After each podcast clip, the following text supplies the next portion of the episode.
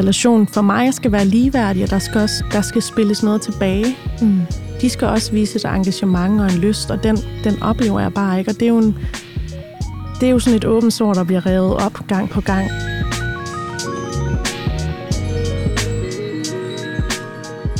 også enormt sådan håbefuldt for os alle sammen på en eller anden måde, i hvad man selv kan rykke sig fra, og man kan gøre ved det, og i virkeligheden også lidt, hvor lidt magt vores forældre og opvækst har i det helt store billede på, hvad for et type voksenliv vi kan få.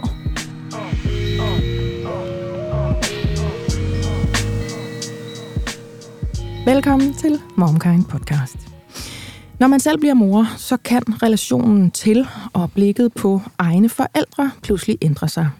Og det gør det ofte for de af os, der i forvejen har vanskelige relationer til vores egne forældre, herunder måske særligt vores mødre, hvis relationen altså består og ikke er lagt ned netop på grund af dens vanskelighed. I den her episode taler vi om, når ens egne forældre, og særligt ens egen mor, altså mormor, ikke viser sig at være det, man havde håbet på, når man opgraderer hende til at være mormor. Vi taler om sorgen, skuffelsen og alle de følelser, som konflikt eller fravær i mor-barn-barnebarnsligningen kan føre med sig, når forholdet til mormor er alt andet end rosenrødt. Og det gør vi med et panel, der består af Simone Götze og vores faste psykolog Rosa Ølgaard. Velkommen til jer to. Tak. tak. Simone, du er jo øh, socialrådgiver, og øh, du har en morstatus. Mm, ja. Min mors status er, at øh, lige om lidt bliver mit barn Frode et år gammel, og det fylder jo alt. Ja. Det er jo en kæmpe milepæl. Så det er sådan noget som tanker om fødslen og indlæggelse efter fødslen, og sidde og scrolle øh, alle billederne igennem om aftenen. Ja, Ja, en helt klassisk der. Kender så meget. Ja. fuldstændig. Øhm, og vi skal holde en kæmpe stor fest på lørdag, hvor vi både skal fejre, fejre Frode, og vi skal fejre os og vores forældreskab. Ja, Så det glæder mig super meget til. den har jeg godt set, den der med tillykke til Frode, fordi, men selvfølgelig, men også lidt tillykke til os. Ja, Og til mig. Ja. Altså, vi er Ja. også et år gamle i det her. Mhm. Det kan jeg Ja. faktisk virkelig godt lide. Mm. Så Frode skal puttes, og der er en farmor, der overnatter, og vi har bestilt fadølsanlæg, så Ej, stærkt. Wow. tænker, vi skal sætte noget musik på, og en diskokugle. Ja, Ej, det elsker jeg, det der. lad os se, hvor lang, hvor lang tid vi kan holde os vågne. Ikke? Ja, det var så den næste. Så diskokuglen slukkes så igen kvart over øh, 22, hvis I Måske, vi er ja. ja. Nå, er det godt. mm. Det er dejligt, du er her, Simone. Tak for Der det. er mange, der øh, kommer til at elske det her program. Det, det tør jeg love allerede nu. Det håber jeg. Og det er dejligt, at du øh, tør, og du vil. Og du er i gode hænder. Tak. Ikke? Ja. Rosa, Ja. morstatus. Jeg er mor til Eva, der er fire og et halvt, Mm-hmm. og hun er utrolig meget fire og et halvt. Ja. Går rigtig meget i børnehave lige for tiden, og har opdaget bandeord. Hmm. Så hun render rundt og, og siger alt muligt, som hun selv synes er super frægt. Hvor har hun opdaget dem henne? Øh, fra mig. Hmm. Og øh, fra nogle af pædagogerne tror jeg, hun har opsnappet lidt noget, i, fordi hun går for eksempel rundt hele tiden og siger, what the heck? What the heck? what the heck? Og det ved man jo godt, om det sådan er ens egen go-to. Jamen, jeg ved godt, hvilken pædagog what the heck kommer fra. Mm. Ja. Den er også lidt bedre end what the F-word. Ja, ikke? præcis. ja. Øhm, og så tror hun, så sad hun forleden dag, og var sådan, vi hører alle de bandord, jeg kan. Og så sad hun sådan og, og listede, for fanden, satan, for satan, og sagde dem alle sammen. Og så var hun sådan, så jeg kan dem alle sammen nu.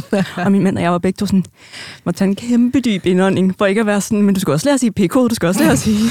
altså, og hun bare var sådan, ja skat, du kender dem alle sammen nu, der er, Der er ikke ikke- flere i er ikke bogen. flere, nej. Hvor er du dygtig. Det er det og husk, værste. at du ikke siger dem. Ja. Ikke også? Og slet ikke lige til de og de børn. Ja, ja, ja. Og heller ikke til den og den. Men det, er det jeres attitude til bandord? Fordi jeg tror nemlig, vi har en holdning til bandord hjemme hos os, som afviger lidt fra det, man vel skal synes, fornemmer jeg. Altså, hvad er Mhm. egentlig jeres holdning til det? Må hun, må hun bande, eller må hun overhovedet ikke? Eller er der et sted midt imellem? Mm, Der er et sted midt imellem. Ja.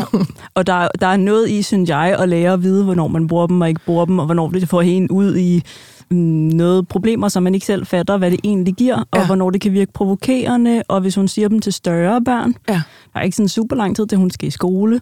Så jeg synes, der er noget sundt i at lære, hvornår man bruger dem. Ja. Og så gør vi det bedste for ikke at gøre det for forbudt derhjemme. Ja. Og til at skraldgrine af det, og snakke rigtig meget af det, og til at sige sådan, hvad kan du mere sige, og kan du viske det, kan du råbe dem? Altså Ja. ja. gøre det sjovt. Ja. Men på samme måde som, at der er ting, vi ikke snakker om, mens vi spiser aftensmad. Mm-hmm. Og det prøver vi virkelig at lære hende. Mm. Ja. Så er der også steder og tidspunkter, hvor man ikke bander, og hvor man gerne bander. Ja. Det kan jeg egentlig meget godt lide, fordi sidder lige op der, det ligger så nok lidt op af, hvad vi praktiserer. Altså det der med, at du må gerne sige, hvis du rigtigt slår dig, af for satan. Mm. Også fordi det er jo en lille papegøje, vi har derhjemme. Hun kopierer jo, altså det er jo ikke noget, hun selv opfinder. Det er jo noget, jeg siger. Mm. Jeg, jeg banner og svogler derhjemme, og det er bare en del af mit sprog. Jeg mener ikke noget ondt med det, men sådan er jeg nu engang bare blevet. Det hører hun jo. Mm. Til gengæld må hun ikke bande af nogen. Nej. Altså, der har vi sådan en skillelinje. Mm, Mm, og så siger vi også det der med, man, man, fordi vi kan høre nogle gange, så har hun så meget brug for at sige det. Mm. Og så kan man sige, "Men det må du godt, så gå op på værelset, og så sige skuer fanden. Mm. Mm. Og så går hun derind, så står det lille menneske på tre år, for helvede, for helvede op på værelset. Og det gør jo ikke ondt på nogen, Nej. men imens vi venter på, at hendes lille hjerne kan kontekstsætte og lave den der afvejning, som man jo ikke kan, når man er tre år, tænker jeg. Mm. Så må hun lige gå ind og sige Mm. dem. Og så prøver vi at lade være med at lave den der, alt er tabt, Mm. hvis hun siger, skuer fanden ned i Netto. Mm. Ja. Ja. Hun, Eva tabte alle sine perler ud over gulvet i går. Bare høre hende sige, fuck. Det er da også super træls. Det er da også mega fuck. Åbenbart. Ja. Nå. Jamen, øh, så griber jeg den. Øh, mor til Ellen og Trille, tre et halvt og knap et års penge. Og vi er på det der sted nu med trillerbiler, hvor vi kylder alt i gulvet fra højstolen. Og vi Mm. rejser os op af alt og slår os derfor mere. Altså, du rejser dig op af alt. Driller rejser sig op af alt. Jeg går bare med den der konstante ondt i lænden, fordi jeg går i 90 graderen med de to pegefingre fremme, fordi hun jo tæsker derud af. Ja, jeg kender. Og der er ikke noget med at sidde ned, medmindre jeg putter hende op i, i kravlegården, hvor hun jo så står og ligner, altså hun twerker, fordi der er jo gang i hende. Hun er jo en lille, Hun er dit barn. en fuldstændig lille, lille, lille øh, fuld af liv øh, krop der. Øhm, så er vi bare i gang. Altså, så det er meget det der med at lære, hvordan kommer man op her? Gud, det kunne jeg ikke, jeg fik overbalance. Og så trøster vi i det sekund, man ikke kigger hende i nakken hele tiden. Eller det der med, jamen jeg har jo for helvede lige sat hende der. Ja, ja, men nu er hun ude i entréen. Ja. Og hun står og hiver en jakke ned, og hun fik den ned, og derfor satte hun sig hårdt ned på numsen, så nu hun ked af det igen. Mm. Ja. Altså det der, der er lige et spænd nu, hvor vi sidder ikke ned.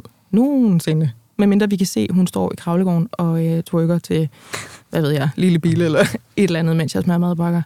Så jeg er meget i gang. Min krop er meget i gang, fordi Trilles krop er meget i gang. Og så er det noget med lyden. Og, og det der med, at det er sjovt at smide ting ned fra højstolen. Det er da også super sjovt Og samle for op, hende. og samle op, og samle op, og samle op. Og så de der sutteflasker, hun drikker vand og mælk af. Mm. Hvis de rammer gulvet hårdt nok, så kan der ligesom blive lavet sådan tryk ind i dem, så vand og mælk bare sprøjter ud af dem. Så det er ikke bare, åh, jeg blev forskrækket for 28. gang i dag, fordi du bare kylede den ned i klinkegulvet eller trægulvet, hvor vi nu sidder hen og spiser. Der er også tør op opgaven bagefter. Og det fylder faktisk ret meget, så det er faktisk det der morstatus. Altså, ja, Ane, hun havde engang sådan en sang, Anne Høgsberg, med, hvad skal op og lave mad, og hvad skal børn og stryges. Altså, mm-hmm. det er lidt den, bare med noget motorik lige nu. Og lidt ondt i lænden. Og lidt ondt i lænden, fordi lige om lidt, så slipper hun, og så kan hun gå selv. Ja. Og så er det også, der er ved en milepæl, lidt ja. ligesom den der etårs der, ikke? Mhm. Men lige nu, der er vi ondt i lænden og i ørerne. Jeg vil sige, at når du fortæller det der, så får det mig til at blive ærgerlig over, at jeg ikke har nyt babystadiet noget mere. Mm. Altså den der følelse af, at jeg skal huske at stimulere, og du skal også, og nu skal jeg ned og lege, og nu skal jeg... Og jeg ved, hvor du ligger. Ja, jeg skulle da virkelig have nyt det meget mere. Jeg tror, det er ligesom den ærgelse, man kan have, når man er blevet en førstegangsmor. Ja. Sådan, du, skulle bare, du skulle bare have ligget på det tæppe, og du skulle bare have hygget dig, og jeg skulle bare have siddet herovre og spist brunch og drukket min kaffe og set et eller andet. ja. Ja, Så det er i virkeligheden den ret opbyggelige version af nyd det nu, mm. som bare er, jeg skulle have nyt, at jeg ved, hvor du ligger. ja så det mere okay at sige, ikke, når Jo. man siger det til sig selv. Jo, Ja, ja, præcis. klart. Nå, prøv at høre, vi skal i gang med det her program, øh, som jeg har glædet mig til at lave. Jeg håber og tror, at det her bliver et øh, vigtigt program. Det bliver også et af dem øh, med lidt gravitas i, og det er godt, for det er der brug for. Så det er dejligt, jeg er her, og nu gør vi det. Det her det er Momkind Podcast.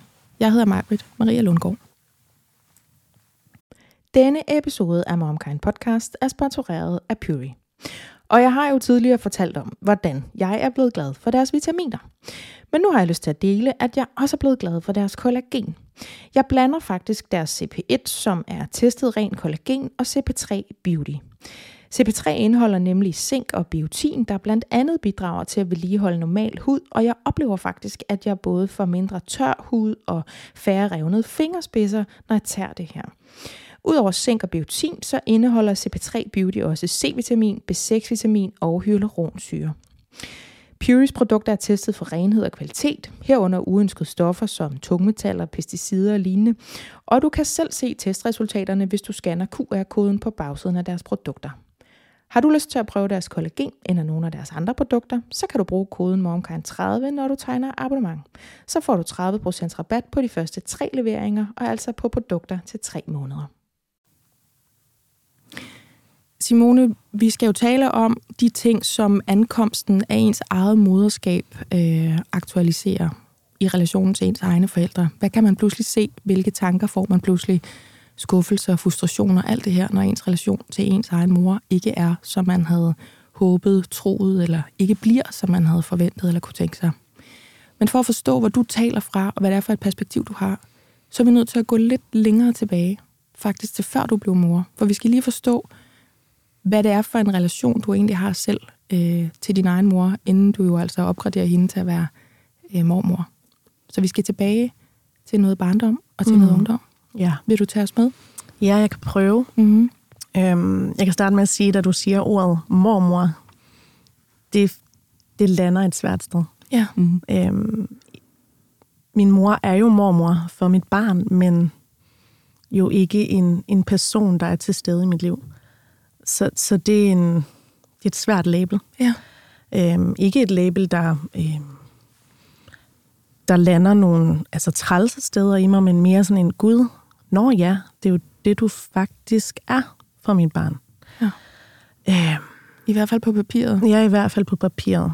Hvis jeg skal tage jer med lidt tilbage, så er jeg vokset op i en familie, hvor at min mor øh, er og har været alkoholmisbruger, og jeg siger det på den måde, fordi jeg faktisk ikke ved, hvad hendes misbrug er i dag. Ja. For det er ikke noget, vi taler om. Der er ikke særlig meget ærlighed i den relation. Det er ikke øh, et trygt sted at spørge, undre sig eller gå tilbage i fortid og sige, hey, jeg husker det her fra jeg var barn. Hvordan, hvordan oplevede I det?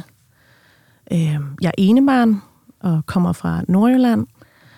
Øh, og det har ikke været et, øh, et hjem, hvor at der er blevet øh, kastet med flasker ned i, øh, ned i gulvet, og min mor hun er gået på værtshus. Det har været et, et misbrug i det skjulte, hvor hun har åbnet en flaske rødvin og sat sig op på arbejdsværelset. Og så hvis jeg måske er gået ind og åbnet døren lidt senere på aftenen, har hun måske ligget og sovet rosen ud. Okay.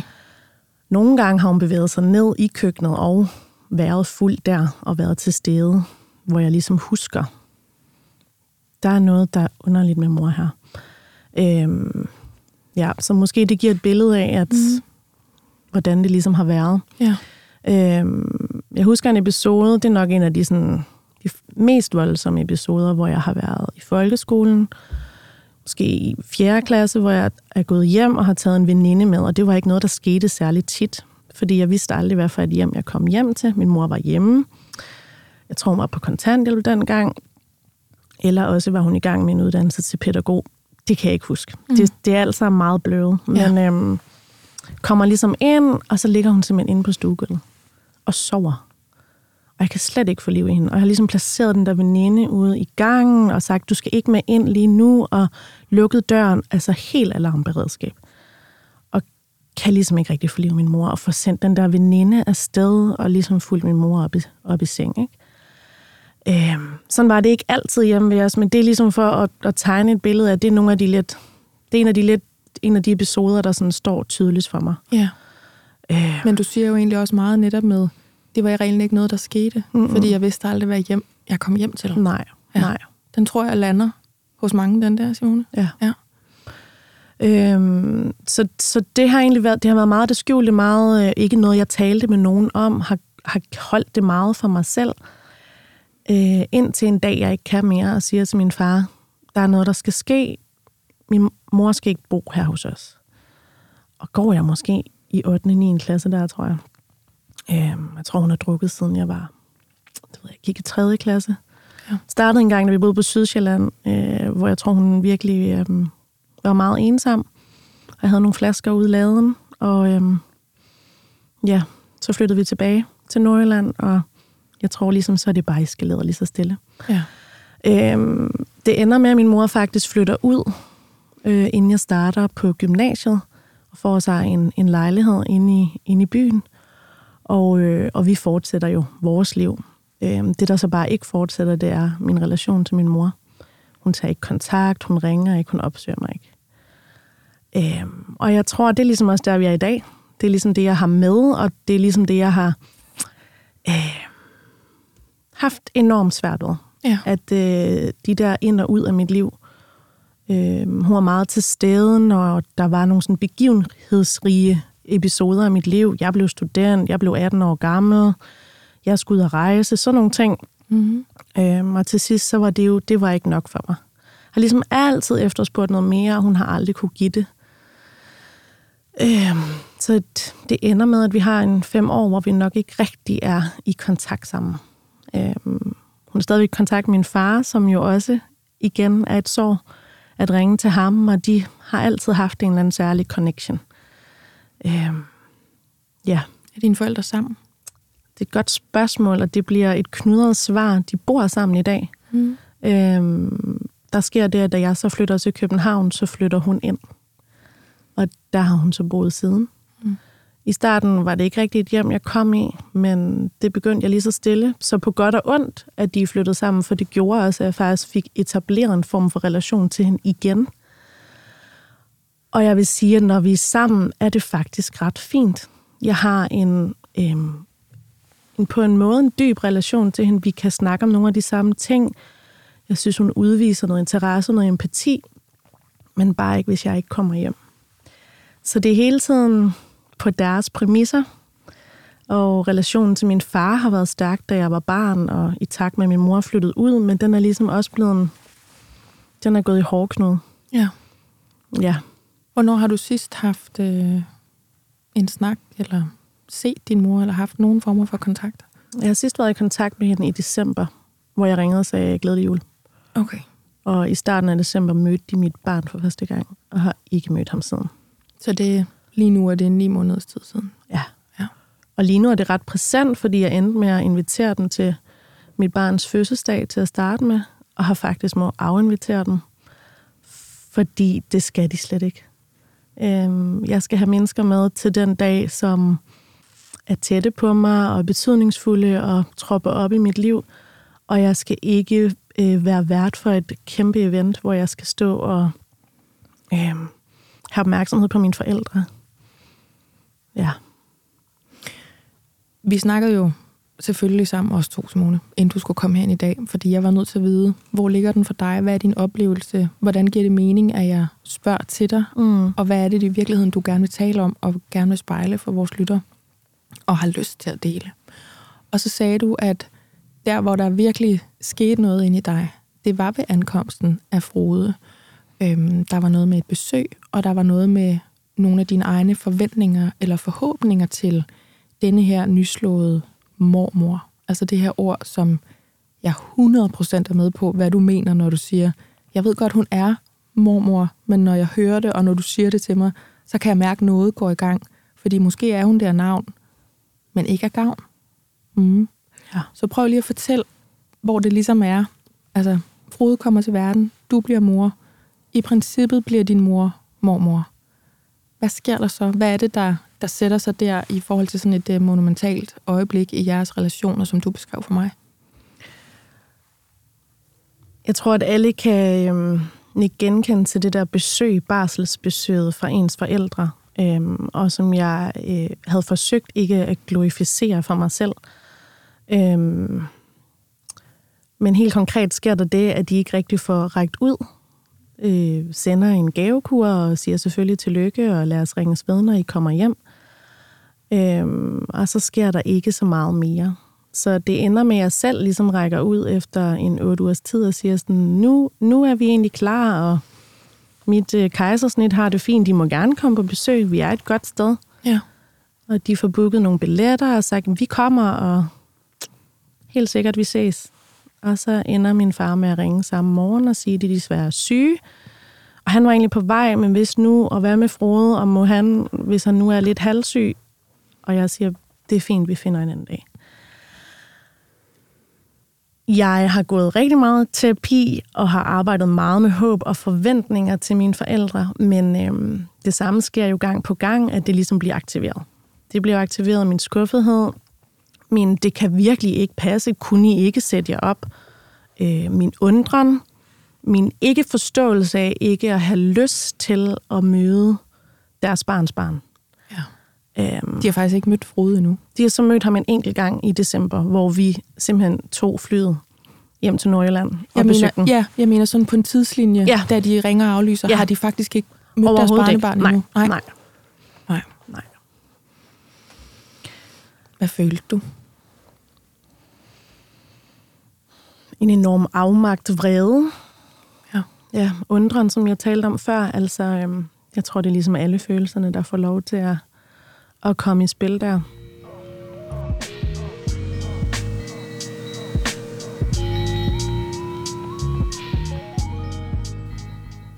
Rosa, du sidder med sådan et øh, mildt, meget forstående, kærligt blik øh, i ja, dine øjne, men også om din mund, og du skriver ned, og du nikker og anerkender. Vil du lige lukke os ind? Hvad er det, du sidder og tænker og tager noter omkring, når du hører både Simones øhm, forhistorie, altså barndom og ungdom, og hvordan der har været perioder uden kontakt, og så bliver hun mor. Hendes mor bliver mormor. Der kommer et afbud, skuffethed, øh, reaktivering, de øh, mange år med terapi, alt det her. Hvad får du lyst til at sige? Jeg får lyst til at starte et sted, der går på, at jeg tror, at det her afsnit kommer til at vække meget mere genklang, end vi og Simone selv tror. Mm-hmm. Øhm, jeg, jeg tror, at det kommer til at række ud over det at være barn af en alkoholiker, og jeg tror, det kommer til at række ind i at være barn i en eller anden form for omsorgssvigt. Hmm. Og at være barn af forældre, der ikke var den forudsigelighed, der ikke var den rede, øhm, der ikke var den stabilitet, man havde brug for. Øhm, og så, altså mit milde ansigt går også rigtig meget på den skam over at turde håbe igen, som Simone beskriver, og som jeg også tror rigtig mange kan relatere til derude, og føle sig sådan lidt dum over, hvordan kunne jeg håbe på noget, jeg har så dårlige erfaringer med tidligere, hvornår lærer jeg det dog? Som jeg også tror bliver enormt meget den der indre barns stemme, der titter frem på den måde af, der var ikke nogen, der passede på mig dengang. Øhm, så jeg er jo stadig ikke særlig meget værd. Mm. Og hvorfor havde jeg så troet, at jeg var det nu? Mm. Ja. Hvis det er altså, den, den rigtig tunge, mørke stemme, og den tror jeg virkelig mange kan ikke genkende til. Og jeg tror også rigtig mange kan ikke genkende til, hvad der sker, når man selv bliver mor. Ja. Og det med, at det selv at blive mor sætter for alle gang i både noget fortid, noget nutid og noget fremtid. Altså en eller anden måde at relatere til, hvad er, hvad, hvad er det, jeg selv kommer af? Hvad var godt, hvad var ikke godt? Hvad er det, jeg har nu at byde ind med til mit barn? Hvad byder jeg selv med ind? Hvad er det, jeg har af behov her og nu? Hvad, hvad drømmer jeg om, for mit barn skal have også af vigtige voksne i sit liv? Og så også noget i, og hvad er det for en type fremtid, jeg gerne vil have for min familie og for mit liv?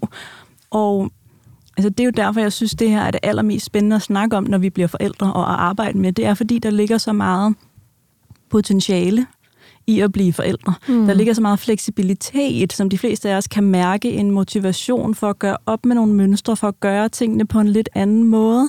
Og der er sådan en, jeg plejer at tænke det som sådan en teenage-agtig følelsesmæssig fleksibilitet. Det er ligesom at sådan at rygbar på nogle andre måder i tiden, efter vi får børn i, i årene, efter vi får vores første barn især, Ja. til at, at kunne lave om på nogle ting. Jamen noget med, nu har jeg faktisk chancen for at stikke hænderne dybt i farsen. Yes. Så dybt som jeg formår, med uden professionel hjælp, yes. og bygge det her, som jeg synes, og efter bedste evne. Ja, og nu, og nu er jeg et sted også, hvor jeg er helt særlig sprød og sårbar for Mm. verden, og ser verden på nogle nye måder, Ja. og også ser, okay, vi har det her liv. Vi får de her børn. Det er mit ansvar at gøre det her resten af mit liv til det, jeg gerne vil have. Ja. Og nu står jeg her, og det er lige pludselig mig, der har ansvaret. ja. Øhm, og det får de fleste af os sådan en ømhed for gerne så ville behandle det liv, vi har med størst mulig mening. Størst muligt, at det afspejler de værdier, vi egentlig har indeni. Ja. Så vi får en større oplevelse af, at gerne vil være det, vi føler os indeni, også være det udenpå i vores handlinger. Mm. ja. Du plejer at sige noget med, at mennesker har det godt, når de får lov at leve deres værdier. Mm. Ja. Og der kan man jo så måske sige, at børn i den perspektivering er selvrealisering, eller altså den kan vi gøre ja. med i ordets bedste forstand, altså som mm. vi vil, som vi ønsker, som vi synes er bedst. Ja. ja. Øhm, og i det tror jeg også, at der for mange, når jeg siger det også bliver fortid for os alle sammen at få børn, så er det også sådan en eller anden fornemmelse af, okay, her er et fuldstændig sprødt nyt menneske, der er så forsvarsløst og øh, blødt og sårbart. Øh, og det er min opgave her i livet at sørge for, at det her barn får et godt liv og føler sig set og hørt ja. og passet godt på. Du sidder og laver en skål med dine hænder. Ja. Jeg er helt med på, hvad den skål... Den, du ja. holder det barn der, ikke? Jo. Ja. Øhm, hvorfor kunne mine forældre ikke det? Ja. Ja, det store spørgsmål, ja. som jeg jo tit stiller mig selv. Det er den, jeg har skrevet her på mit papir, og jeg kunne bare mærke... Det er også fordi, du siger det der, Rosa, med, jeg tror, vi kommer til at rumme øhm, flere end dem, der bare kan relatere til at vokse op med alkohol i hjemmet. Det håber og tror jeg. Det er det, jeg gerne vil med det her program.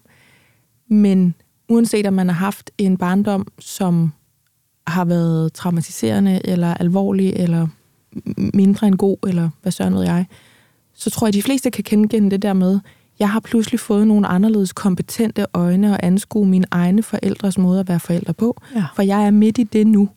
Særligt når ens børn når en alder, hvor man kan huske, hvordan det selv var at være barn. Så har man lige pludselig nogle ret gode forudsætninger for at vurdere på, hvordan har mine forældre så gjort? Hvad valgte de, ikke? Den kunne jeg egentlig godt tænke mig at lægge over til dig, Simone.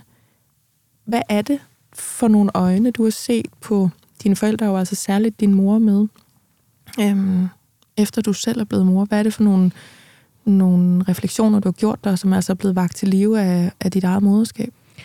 Jeg tror, at jeg altid egentlig har været meget blid. Altså set på hende okay mildt, fordi jeg også har en forståelse for, hvilke ressourcer hun har med sig, og hvad hun er i stand til, og hvad hun ikke er i stand til. Jeg har altid haft en god accept af, okay, du ringer ikke, fordi det er enormt svært for dig. Du vil virkelig gerne, men det er mig, der skal komme til dig. Du gør det bedste, du kan. Ja. Og så tror jeg i takt med moderskabet, at det har ændret sig en smule, fordi det er ikke godt nok. Øhm, jeg synes, jeg har gået meget på kompromis igennem hele min barndom øhm, og voksenliv. Jeg synes, at jeg har øh, prøvet at fedte meget ind øh, og fået relationen til at lykkes på den måde, som passede bedst for dem. Og nu tror jeg, jeg er et sted, hvor jeg, sådan, jeg, jeg kræver noget mere. Det må jeg gerne. Ja. I kan godt finde ud af at ringe en gang imellem. I burde også kunne finde ud af at tage til København. Jeg er med på, at der er noget, der hedder malighed, og man bliver ældre. I understand. Mm. Men det burde I godt. Ja. I burde i hvert fald kunne ringe og spørge, hvordan jeg har det, og hvordan går det med at være blevet en mor? Kan Frode kravle? Kan han gå? Hvordan går det med vuggestuen? Så der er ligesom sket et skift her for mig. Mm. Jeg vil sige, at i starten af min graviditet fyldte det enormt meget omkring egen opvækst, og øhm, hvad for en opvækst kom jeg til at give mit barn? Det skulle vi i hvert fald gøre meget bedre, og jeg havde meget sådan øhm, bestemte sådan, øh, tanker på, øh, hvad jeg, hvad, hvad for, hvordan jeg ikke skulle fejle, eller mm. hvordan at jeg ligesom skulle, skulle få skabt et godt liv for Frode, og havde faktisk heller ikke nogen bekymringer om, at det ville jeg godt kunne finde ud af. Mm. Den har jeg ligesom altid haft okay tro på. Og så tror jeg i takt med, at, at Frode bliver født, og det er, en, øh, det er jo sårbart at føde et barn, det er jo helt vanvittigt. Ja. At være sådan, men hvor er den omsorg? Du har selv født et barn. Hvordan, hvordan med din mor? Og hvordan har hun grebet dig? Jeg er med på, at du ikke kommer og går en tur med den barnevogn. Det forventer jeg heller ikke, men jeg forventer godt, at du kan ringe op og sige, hvad så? Er du okay? Ja. Så der er ligesom der er sket et skred her, og jeg tror, at jeg er et godt sted lige nu i forhold til, at jeg prøver at passe på mig selv. Fordi det gavner mig ikke at blive ved med at gå ind i relationen og prøve at få skabt et eller andet. Altså prøve at få en relation op at køre, fordi relation for mig skal være ligeværdig, og der skal, også, der skal spilles noget tilbage. Mm. De skal også vise et engagement og en lyst, og den, den oplever jeg bare ikke. Og det er jo en, det er jo sådan et åbent sår, der bliver revet op gang på gang, ikke? Når, når jeg oplever øh, skuffelsen i det, og får aktiveret en sorg ja. hos mig. Og nu er jeg et sted, hvor jeg arbejder meget med den sorg, men også giver den plads. Den må godt være der. Jeg må godt være skide ked af, at jeg ikke har de forældre eller den mor, som jeg har krav på, mm. som alle børn har krav på. men jeg kan ikke gøre noget ved det. Så kan jeg skabe mig nogle tætte relationer i mit liv og få hævet mine venner ind, og de kan være en erstatning på en anden måde og byde sig til. Øhm, og ja, så det forsøger jeg ligesom at have lidt, have lidt fokus på. Ja. Rosa, jeg ved jo, hun har gjort og gjorde og måske gør sit bedste, men det er ikke godt nok. Den synes jeg, den, øh, den kan noget, den sætning, ikke? Altså, når det bedste simpelthen ikke er godt nok, at man både kan forstå, du gør dit bedste, og herover på min banehalvdel, der er nødt til at sige, konstatere, det er ikke godt nok. Mm. Ja. Og, og det synes jeg netop også er noget, der er på spil i. Det her er ikke en ligeværdig relation. Det her er en relation, som, som vi har til vores egne forældre, og som vi har til vores børn. Den er ligeværdig, i min optik, i, i kraft af, den er ligeværdig i kraft af, at vi har lige meget værdi som mennesker. Men den kommer aldrig til at blive øh, ligestillet. Det vil altid være en asymmetrisk relation, man har. Der vil altid og skal altid være en asymmetri i magtbalancen til mm. vores forældre. De har set, de har skiftet vores blæ. Øh, de har lavet os. De har set os i sårbare situationer. De vil altid være ældre. De vil, der vil, man vil aldrig øh, kunne finde en fuldstændig ligeværdig relation. Man vil, man vil kunne genkende hinanden i nogle relationer, man vil kunne øh, have noget gensidighed. Men gensidighed og øh, symmetri er ikke det samme. Og det, jeg gerne vil sige med det, det er, at vi må gerne forvente, at vores forældre tager ekstra mere ansvar for relationen, end vi selv skal. Ja. Og, og jeg tænker altid, når folk bliver sådan lidt, nå, men altså, det skal behøver vel ikke at være sådan, og bla, bla, bla, så tænker jeg, nå, men hvis du så tænker på dit eget barn, vil du så ikke altid tænke, at det er dig, der har ansvaret? Mm. Også når dit barn bliver teenager, også når dit barn bliver i 20'erne og selv får sine børn, også når dit barn kommer op i 30'erne, og du måske får nogle behov. Vil du så ikke altid have et behov for en eller anden værdighed i dig selv, og i, at det er dig, der er forældren? Vi holder aldrig op med at være forældrene. Mm-hmm. Så det tænker jeg i hvert fald, at det, det vil jeg insistere på at være for mit barn. At mit barn ikke skal tage ansvar for mig. Ja. Og i det synes jeg også, der ligger en frihed i, hvad den relation så kan. Fordi det er jo, for mange er det en helt særlig relation. Hvor man kan kræve nogle ting og en ubetingethed og et ansvar for ens følelsesmæssige velvære, hvor man kan ringe til sine forældre. Og det er jo det, der ikke er her. Det er det, der ikke er i hjem, hvor man har haft en forælder, som ikke har været forudsigelig. Men behovet for forudsigelighed går ikke væk. Behovet for at have en rede, som jeg sagde. Mm. Behovet for at have nogen, der bare har en, og der har et, et andet type ansvar for en, end vores andre relationer nogensinde vil have. Det, det synes jeg godt, man må forvente. Ikke altid kræve, men man må gerne sige, det, det tør jeg godt forvente, og det havde jeg behov for. At der ja. var nogen i mit liv, der havde mm. den rolle, at de var ansvarlige for mig, og de ringede. Og de passede på, de kom med maden. De ringede og spurgte, hvordan har du det? Ikke hvordan, kun hvordan har Frode, der har han lært at kravle, men rigtig meget den særlige ømhed, omsorg, som vi forbinder med forældrerollen. Mm. Øhm, og det er det, jeg mener med asymmetrien. Ja. At det synes jeg godt, man må insistere lidt på. Øhm, også selvom man er voksen, og også selvom ja. at på et eller andet tidspunkt, så skifter ansvaret for, hvem der holdt juleaften, for eksempel, yes. så er der stadigvæk noget emotionelt omkring det der med, hvem mm, ringer en gang mere, mm. eller måske bekymrer sig mere, mm. eller jeg får lyst til at lave skålen igen, før mm. du lavede med hænderne, mm. ikke? Fordi vi siger jo også med en lidt anden øh, ladning, det her med, at du vil altid være mit lille barn, eller du, jeg vil jo altid være mor. Mm. Men så må man også kunne bruge den øhm, i den anden udstrækning, tænker jeg. Og det er jo ikke det samme, som jeg siger, så må man aldrig vise omsorg for, eller opmærksomhed på ens forældre. Mm-hmm. Det må man da gerne. Ja, ja. Det er ikke det samme som at have ansvar for det. At der er forskel i at være interesseret i hinanden, og så i den asymmetri, der ligger i en relation, som er vores forældrerelation. Ja. Og det, de fleste også forbinder med en forældrerelation, er ubetingetheden netop den der med, du har bare min ryg. Jeg kan godt ringe og være åndssvag, og du vil alligevel ringe i morgen. Jeg kan godt gøre sådan og sige sådan lidt teenageagtigt. Ja. Øhm, og jeg kan godt ikke ringe i noget, noget tid, og så vil du ringe mig op og sige, er alt okay, hvordan ja. går det? Ja. Den, den der fornemmelse af, at der altid er nogen. Du kan altid komme hjem. Og du kan altid komme hjem. Ja. Og hvis, hvis det hjem ikke har været der nogensinde, hvis den stabilitet ikke har været der nogensinde, så er det klart, at det gør noget ved en som menneske, og det er også klart, det gør noget ved en som mor. Simone, jeg sidder også og tænker på, at, og du retter mig, hvis det er helt udskoven det her, mm. men jeg, jeg tænker, at der måske kan være to ting i spil. Der er både noget, altså sådan det helt første og største jeg har fået et barn, jeg har lavet et barn, der er et lille nyt barn i vores familie, som bærer en portion af dine gener. Du er blevet bedsteforældre. Vil du være sød og være helt op og ringe over det, og, og krat på dørene, måske allerede ind til barselstuen, men i hvert fald på min hoveddør, og altså den der øh, sunde, eller rimelige, eller naturlige i hvert fald forventning, som Rosa beskriver.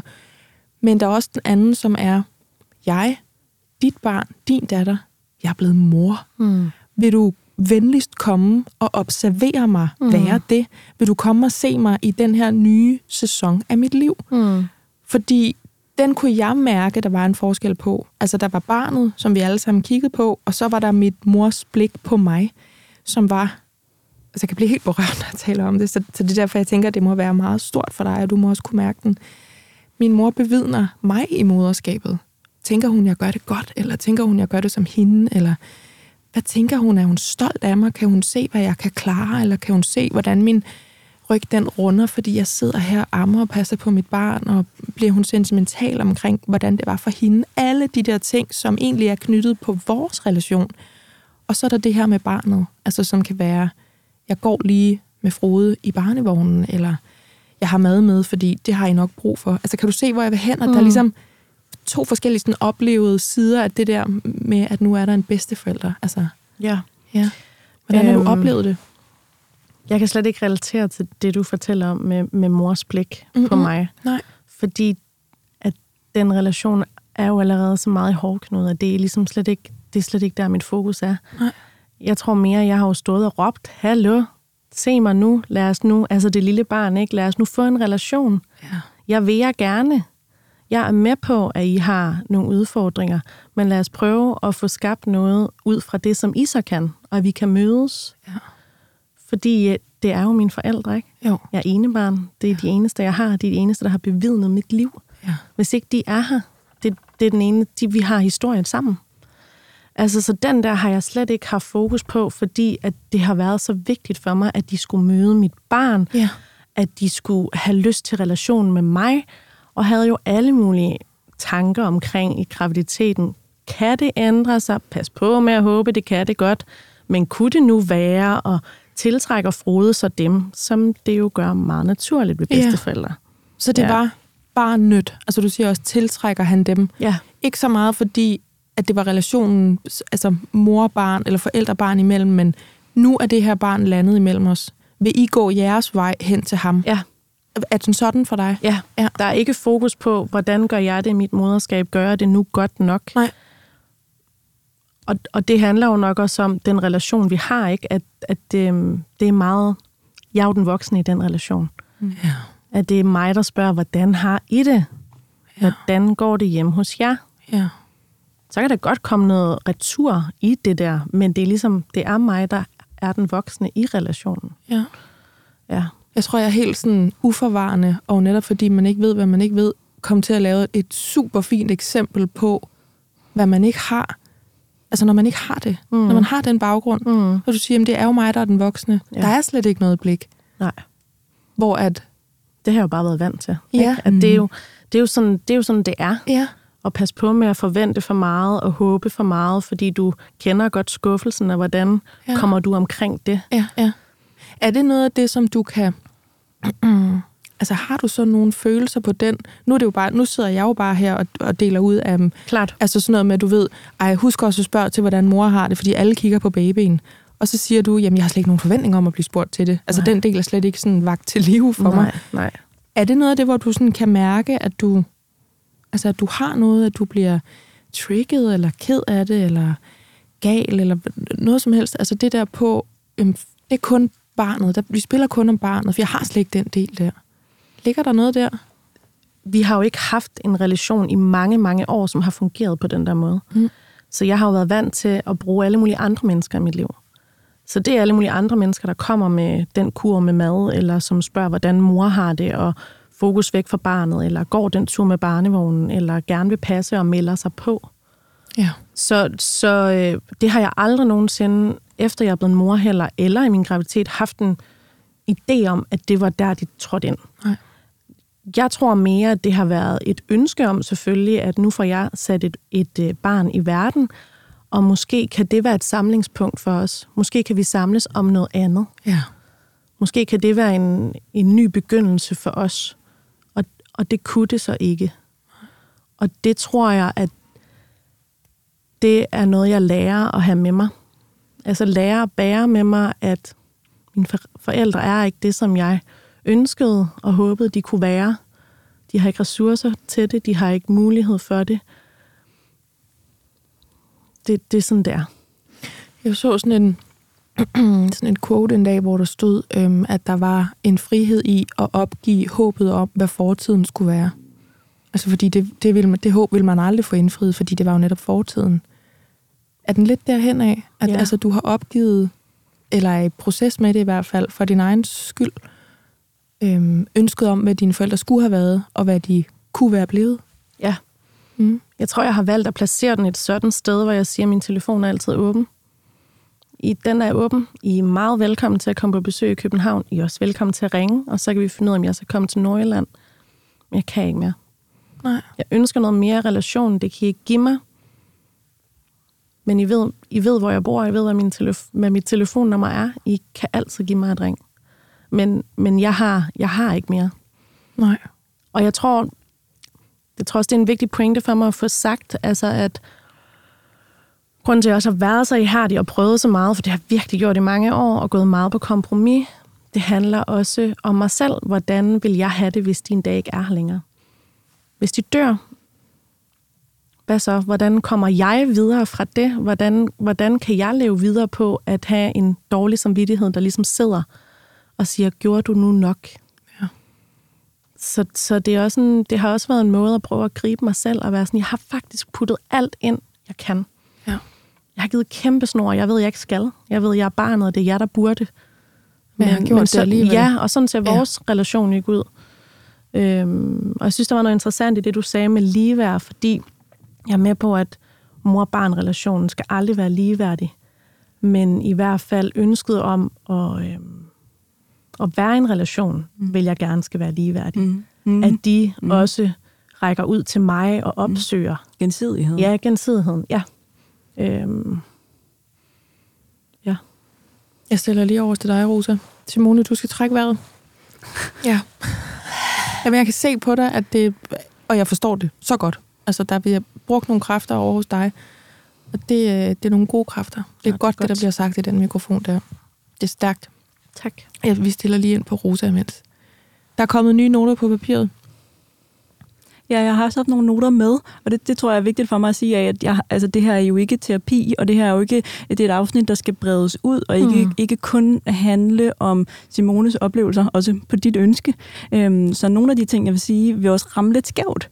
Øh, og jeg, jeg tror, at, at nogle af de ting, der er på spil som barn af alkoholiker og af svære omsorgssvigt, mm. er, at man øh, ikke lærer egne behov at kende eller ikke lærer, ens egne behov har værdi. Og at man ofte også lærer at tvivle på sine egne oplevelser af verden. Altså når man vokser op af uforudsigelige voksne, som ikke altid øh, er det udenpå, som de er inde i, øh, kommer man uomtvisteligt til at tvivle på, om ens oplevelser af verden er rigtige. Altså, jeg har brugt det eksempel tidligere herinde med, hvis du sidder som mor og græder foran din baby, så, du, så, så må du virkelig love mig at sige, mor bliver ked af det lige nu. Mm. Og ikke tørre øjnene væk og lade som om du ikke er ked af det. Yeah. Fordi det bliver meget mere uforudsigeligt, selv for små babyer. Og, og ikke kunne, hov, men jeg ser min mor er ked af det, det må ikke være, det er jo, men min mor er den vigtigste, så derfor har jeg ikke ret. Og den oplevelse vil være gennemgående for rigtig mange i omsorgsvægtet hjem, og især med alkoholpræget hjem. Fordi at man vil jo se noget uforudsigelighed, man vil se en forælder, man ikke kan genkende, øhm, men man har ikke en forælder, der kan leve op til det ansvar, der plejer. Man ved ikke, hvad man kommer hjem til. Man ved ikke, hvad man kommer hjem til. Ja. Og det giver en grundlæggende for rigtig mange mistro på egne oplevelser af verden. Mm. Mm. Fordi det ikke er blevet spejlet af en voksen. Vi har alle sammen brug for, alle børn udvikler sig i relation til andre voksne mennesker ikke til andre børn. Vi har brug for voksnes blik ind på vores følelsesliv for at udvikle vores følelsesliv. Det er ikke fordi, det er et lost course, man aldrig kan udvikle det igen, men det er nogle af de dynamikker, som tit er på spil. Og så tror jeg, der også tit sker det, når man så bliver voksen, så har vi meget lidt sprog for det omsorgsvigtede voksne liv. Altså, Ja. hvad det er, man har brug for som voksen og som barn af forældre, der ikke leverer det, man har brug for. Mm. Altså præcis det, vi snakker om i dag. Ja. Og når det så kobles med at være barn i et hjem, hvor ens behov ikke har fået lov at fylde, Mm. som de skulle, Uanset af hvilken grund. præcis, Ja. så vil man ofte også lære, at behov er egoistiske og forkerte og, og, og omsorgsvigtende i ens eget moderskab, i ens egne relationer. Så overhovedet det at stille et spørgsmål ind til at ture, læne sig ind i, hvad jeg har af behov, som kunne have været dejlige at få stillet af mine egne forældre, vil man ofte ikke gå ind i, eller kunne læne sig ind i, fordi det ikke er eksisterende i en, som det er i, når du beskriver, hvad du har af forventninger og længsler efter din mor. Ja. Giver det mening? Ja, det giver super meget mening. Og jeg, jeg sad sådan og overvejede og tænkte, ej, der fik jeg sagt noget dumt, eller gjorde jeg Simone ked af det der. Men jeg tror simpelthen, den får lov at blive. Fordi mm-hmm. jeg synes faktisk, den er et klasse eksempel på netop forskellen. Ja. Ikke? Ja.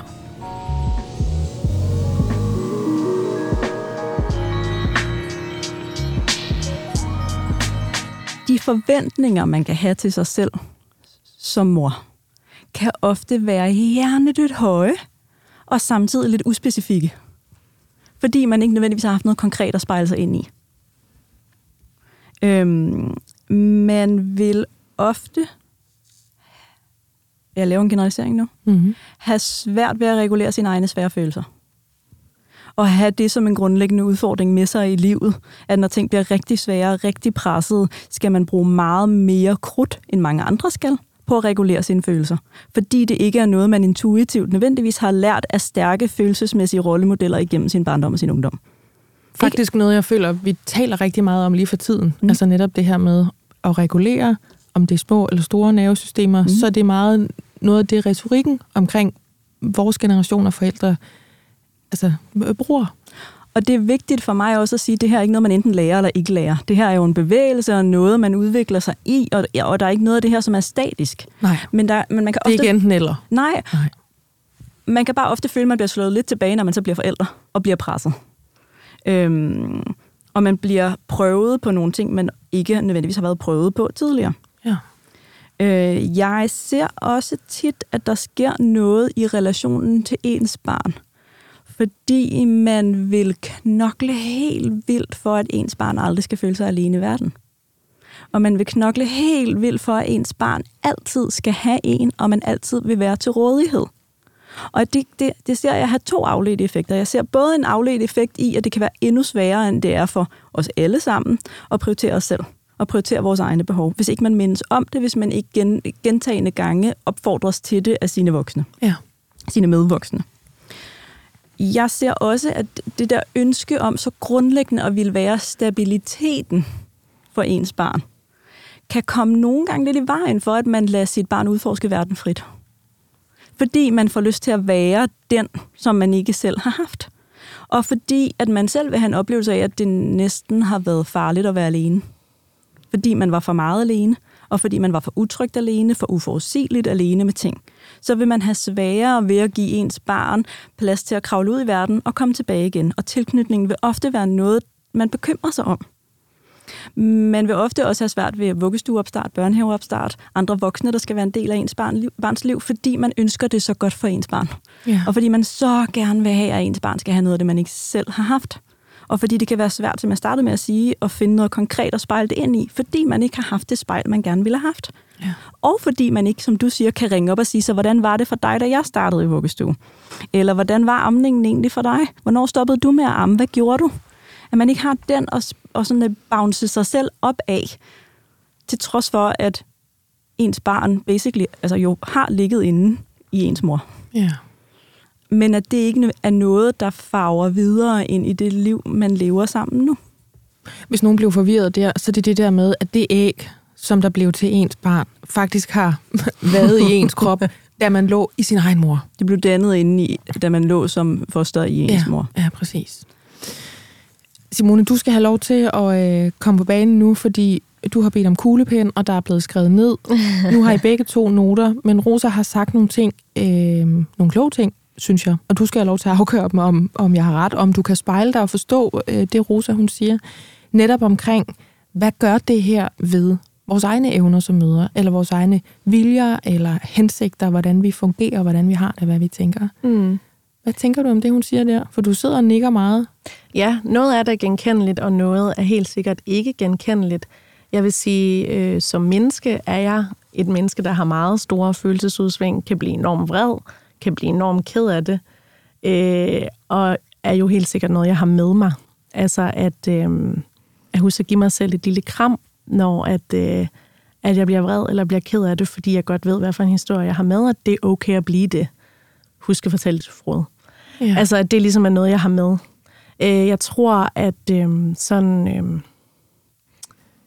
fokus på egne forældreevner og tro på det, dem har jeg faktisk rigtig meget... Mm, altså, jeg tror ret meget på, at det skal jeg nok klare rigtig fint. Øh, jeg er helt sikkert øh, har svært ved at have fokus på egne behov og være øh, god til at øh, prioritere tid til mig selv. Det synes jeg er blevet bedre til i takt med, at mit barn er blevet ældre at huske på, øh, tage noget tid til dig selv, det fylder dig også op, så du er en bedre mor.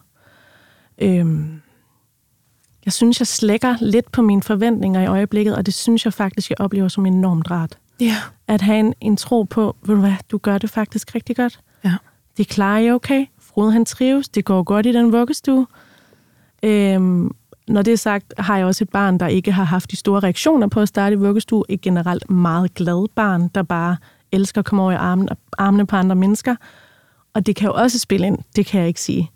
Men øhm, jeg vil faktisk sige, at på trods af det, jeg har med, så har jeg en ret god tro på, hvor det bærer hen af i mit forældreskab. Ja. Og, og det er helt sikkert også i takt med, at, at mit barn er blevet ældre. I starten og i min graviditet fyldte jo enormt meget omkring egen opvækst. Hvad har jeg oplevet? Hvad har jeg med mig? Hvordan gør jeg det bedre? Øhm, kan du genkende det der med at have nogle øhm, forestillinger og nogle, nogle viljer omkring, sådan her skal det, og måske særligt skal det ikke være for mit barn? Ja, der ja. skal helt sikkert være plads til, at man gerne må øh, give udtryk for sine følelser. Man må gerne være vred, man må gerne være sur, man må gerne være ked af det. Og jeg skal nok rumme det. Mm. Og man må gerne fortælle, hvordan man har det. Ja. Enormt meget fokus på ærlighed. Øhm, men det er også sådan, jeg er som menneske, så det er, jo, ja. det er jo også nogle meget stærke værdier hos mig selv, og noget, jeg sætter enormt meget pris på i alle mine relationer. Den der stabilitet, eller sådan af stadighed, i hvert fald i forhold til, hvad er det for et hjem, jeg træder ind i? Og også måske hjem i overført betydning. Altså, hvad er det for et nervesystem, eller for en tilstand, mine forældre har? Altså, dem her voksne, som jeg skal udvikle mig opad. Det, som Rosa også sagde, at det, det gør man i mødet med, med voksne den må du også have tænkt over. Jeg kan jo heller ikke lade være med at hæfte mig ved, at du virker øhm, enormt stærk i din fortælling for det første. Tak. Øhm, og at du er blevet socialrådgiver. Ja. Så der må have været nogle tanker, eller i hvert fald nogle valg, måske bevidst eller ubevidst, i forhold til at bevæge sig et helt andet sted hen, end hvor du selv er færdig, da du var barn, og hvor du ikke vidste, hvad du kom hjem til. Ja, jeg tror, at øh, en af grundene til, at jeg fremstår stærk og er det sted, jeg er i dag, handler også om terapi. Jeg har gået i tuba i rigtig mange år, mm. i forskellige perioder af mit liv, som har hjulpet mig, både til at kunne fortælle om min situation. For det var jo sådan, det vidderligt var, da jeg var 16 år gammel, at der var ikke nogen, der vidste, hvad jeg var vokset op i. Og det er jo enormt ensomt og sådan mm. kvælende, ikke? Og tuba er et tilbud til børn af alkoholikere. Jeg skulle lige til at sige, ja. yes, det var godt, du Sorry, sagde det. yes. Ja. Øhm, og et fantastisk tilbud, som mm-hmm. jeg øh, af og til træd, stadigvæk træder ind i. Ja. Så det har været en kæmpe hjælp. Øhm, du har fået efterbehandlet godt? Ja, det tror jeg, ja. at jeg har. Ja. Men øhm, det er jo stadigvæk noget, der fylder enormt meget, mm. at jeg ikke har de voksne. Og jeg tror, at i dag er jeg et sted, hvor jeg har det fint med at tale om det. Nogle gange bliver jeg berørt, især hvis jeg møder andre mennesker, der også oplever noget, jeg kan spejle mig i. Mm. Øh, og andre gange har jeg en dag, hvor det ikke påvirker mig særlig meget. Jeg tror, det er sådan en, øh, det er en balance. Nogle gange holder det ud i strakt arm, fordi det er nemt, når mine forældre bor i Nordjylland, og de er ikke lige rundt om hjørnet. Og andre gange, så er jeg enormt sorgfuld over, at, øh, at mit barn nok ikke får en stærk tilknytning til sin mormor og morfar. Det var også noget af det sidste, jeg havde lyst til, at jeg i hvert fald lige vil nå at spørge dig om. Det er netop den der med, du er i en proces nu med at acceptere og, og leve med, jeg fik ikke de forældre, jeg havde fortjent og kunne have ønsket mig, og jeg opgiver håbet om, hvad de kunne være, nu hvor jeg er blevet mor. Hvordan lander den i dig, det der med, at der er nogle voksne, der ikke er der for dig, men der er faktisk også nogle voksne, det her med at være mormor på papiret, som ikke er der for Frode? Det er jo enormt sorgfuldt. Mm. Enormt trist, synes jeg, at det er sådan, det skal være. Øhm, jeg vil ønske, det var anderledes. Det vil jeg. Men når det er sagt, så ved jeg jo også, hvad de ikke er i stand til. Så jeg er heller ikke interesseret i, at han skal have en mormor og en morfar, der ikke kan være det for ham, som jeg ønsker, at en, en bedsteforældrerelation skal kunne. Ja. Ja, For det skal være godt nok. det skal være rigtig godt. Ja. ja. Rosa, du får lov at øhm, lægge ned, eller afrunde den, hvad vi skal kalde det. Jeg, jeg bliver så glad for den øh, nuance, som Simone får taget ind i hele den her fortælling, fordi det bliver så lidt deterministisk. Altså det bliver så lidt, at altså fordi du har haft den her opvækst, så skal du også have den her type voksenliv. Mm. Som jeg sådan nogle gange kan tale lidt ind i af, så har det de her tråde, og så gør man sådan, så bliver man sådan. Men der er jo ikke noget, der er statisk på den måde, og det, det synes jeg er så stærk en krølle, vi får på det her program, der går på og også at kunne nå til et sted, hvor man sætter sig selv fri fra den historie, man har med sig, øh, og tager øh, så smukt et ansvar for sit eget liv, som jeg synes er det, jeg, jeg hører, du har gjort gen, gen kontinuerligt, øhm, som jeg synes er enormt rørende, og også enormt sådan, håbefuldt for os alle sammen på en eller anden måde, i hvad man selv kan rykke sig fra, og man kan gøre ved det, og i virkeligheden også lidt, hvor lidt magt vores forældre og opvækst har i det helt store billede på, hvad for et type voksenliv vi kan få. God pointe. Ja. Og det kan virkelig godt lide, både for os selv af, så, så, så betydningsfuldt er det heller ikke, hver, hver, hver mikroting vi gør, men også i, jamen selvom man har været, kommer fra noget, der er virkelig svært og virkelig mørkt og virkelig sort, så er der er virkelig stærke, gode muligheder for at gøre noget andet med sit eget liv. Og at det ikke bliver definerende for ens hverdag og ens relationer og alt det, man gør. Eller i hvert fald ikke behøver at blive det. Ikke, mm. at, det, at det ikke altså altid gør det. Mm. Øhm, og at noget af det, der også ofte er betydningsfuldt, er de andre relationer, vi har. Hvem er det ellers, vi møder? Hvad er det for nogle partnere, vi får? Hvad er det for veninder, vi har? Forskning siger, at vores venskaber i vores teenageår er meget mere determinerende for, hvorfor det voksenliv, vi får, og hvor trygge vi bliver i vores voksenliv, end vores forældre nødvendigvis er. Ja. Og det synes jeg er så øh, livgivende for os alle sammen i, at der er andre ting, der er vigtige for, hvem vi er, end vores relation til vores egne forældre. Så, så tak for, at du bragte den ind i det også, Simone. Tak for meget fine ord. Meget rørende. Tak. Og Simone, tak fordi, at du vil være med i den her podcast. Du fortalte mig, og Rosa, inden vi tændte for mikrofonerne, at du har ikke talt om det her før. Men det vil du nu.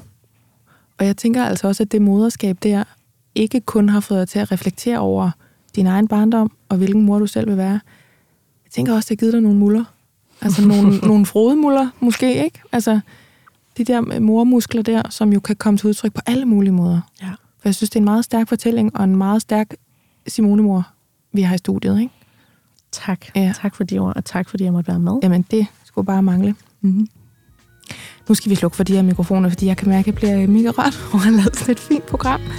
Så uh, tusind tak til altså Simone Gøtze, og til vores faste psykolog, uh, Rosa Ølgaard.